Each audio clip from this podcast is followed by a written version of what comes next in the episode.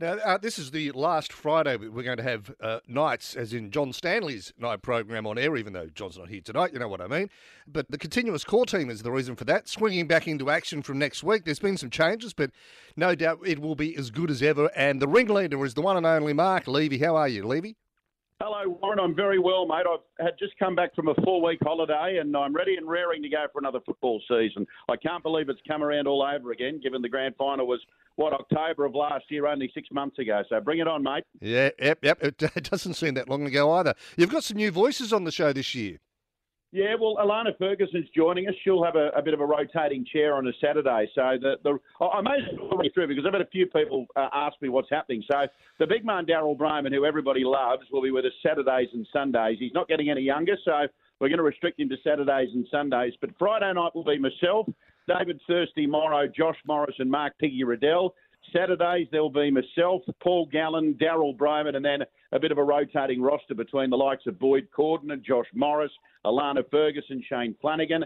The 5:30 game on a Saturday night will be called by Matt Thompson, and co-commentary will be the big man and uh, Paul Gallen with special comments. And then at 7:30 on a Saturday night, it'll be Chris Warren, Jamie Soward, and Shane Flanagan, who will be both basically combining his manly assistant coaching duties with some media commitments this year, which is fantastic. And then on Sunday, we're back into it, of course, with myself.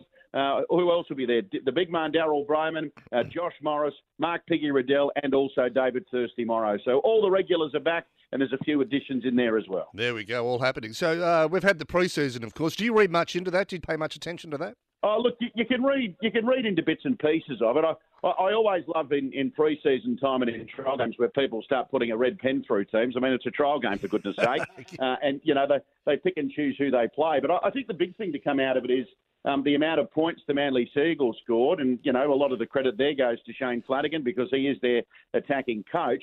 But um, apart from that, I think the Bulldogs have looked okay.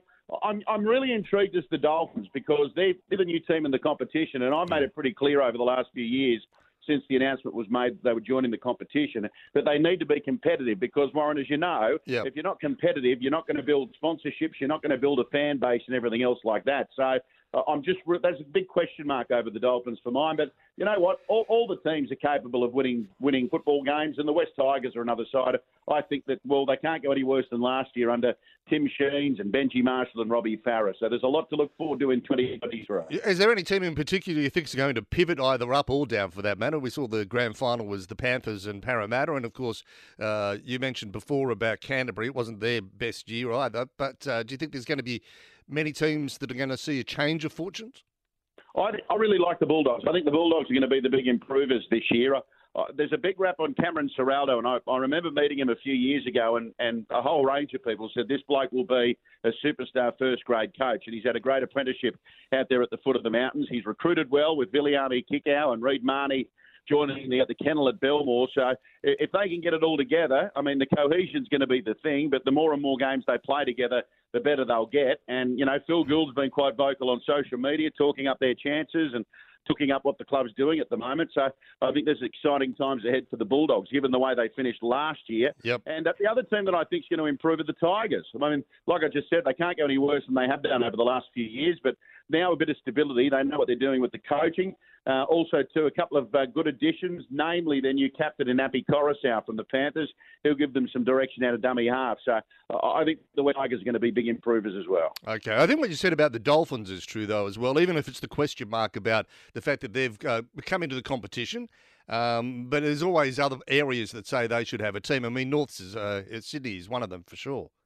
Yeah, well, I mean, you, you think about it, Warren. As a, as a sporting fan, you go along to a game. It's no fun when your team's getting towed up by 20, 30 points every week and they're losing football games. And no. all of a sudden, people decide to stay at home. They don't buy their jerseys. They don't buy their merchandise. And that's one of the areas where the critics have pounced and said, well, we can't afford to have just another team making up the numbers given some of the poorer sides we've already got in the competition, like the Gold Coast Titans that were hardly competitive last year. So, look, Wayne Bennett cannot never be underestimated. He's a super coach for a reason. Um, look, they're, they're probably lacking the roster to put themselves in the hunt for finals this year. Yep. Uh, but I know they announced the signing of Herbie Farnworth from 2024 today from Brisbane Broncos. So, look, I, I, think we've just got to be optimistic about the Dolphins and we've got to rally behind them because We need them to be successful for the good of the game because we've now got 17 teams. There's going to be a bye every weekend for one of the sides, mm. but we need the Dolphins winning football games. Uh, I know you know I'm a Knights fan. Hopefully they'll have a bit of a better year. John Stanley's a Dragons fan, so at this time of night uh, during Monday to Thursday, you're going to hear about a bit about that. Are we going to be hearing good news or bad news? Do you think? Well, I think John Stanley's already in the fetal position, given the way the Dragons are going. I, I mean, I, would like to know if John Stanley's out with footballers at six o'clock in the morning after a trial game. John, if you're listening, maybe you can ring through and tell Warren and answer that question for you. And you know, Warren, I, I sit next to him in the office there every night, and all he does is talk up his bloody Dragons. I know. Talk up the, the South Sydney Rabbitohs.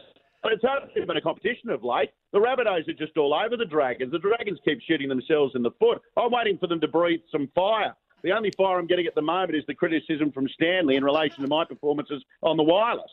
well, you, you might have a bit of a painful year in the office, by the sounds of that. exactly right. But you know what? Uh, this is no disrespect to the game of cricket and you know everything else that's gone on over summer. We definitely need the footy back because I'm going to say it, folks. Summer's been boring. The cricket's been awful. We need the footy. It's back on the continuous call team. And I've spoken to all of my colleagues. We are ready, raring, and ready to go for season 2023. Okay, enjoy the weekend, mate. We'll talk to you soon. See you, Warren.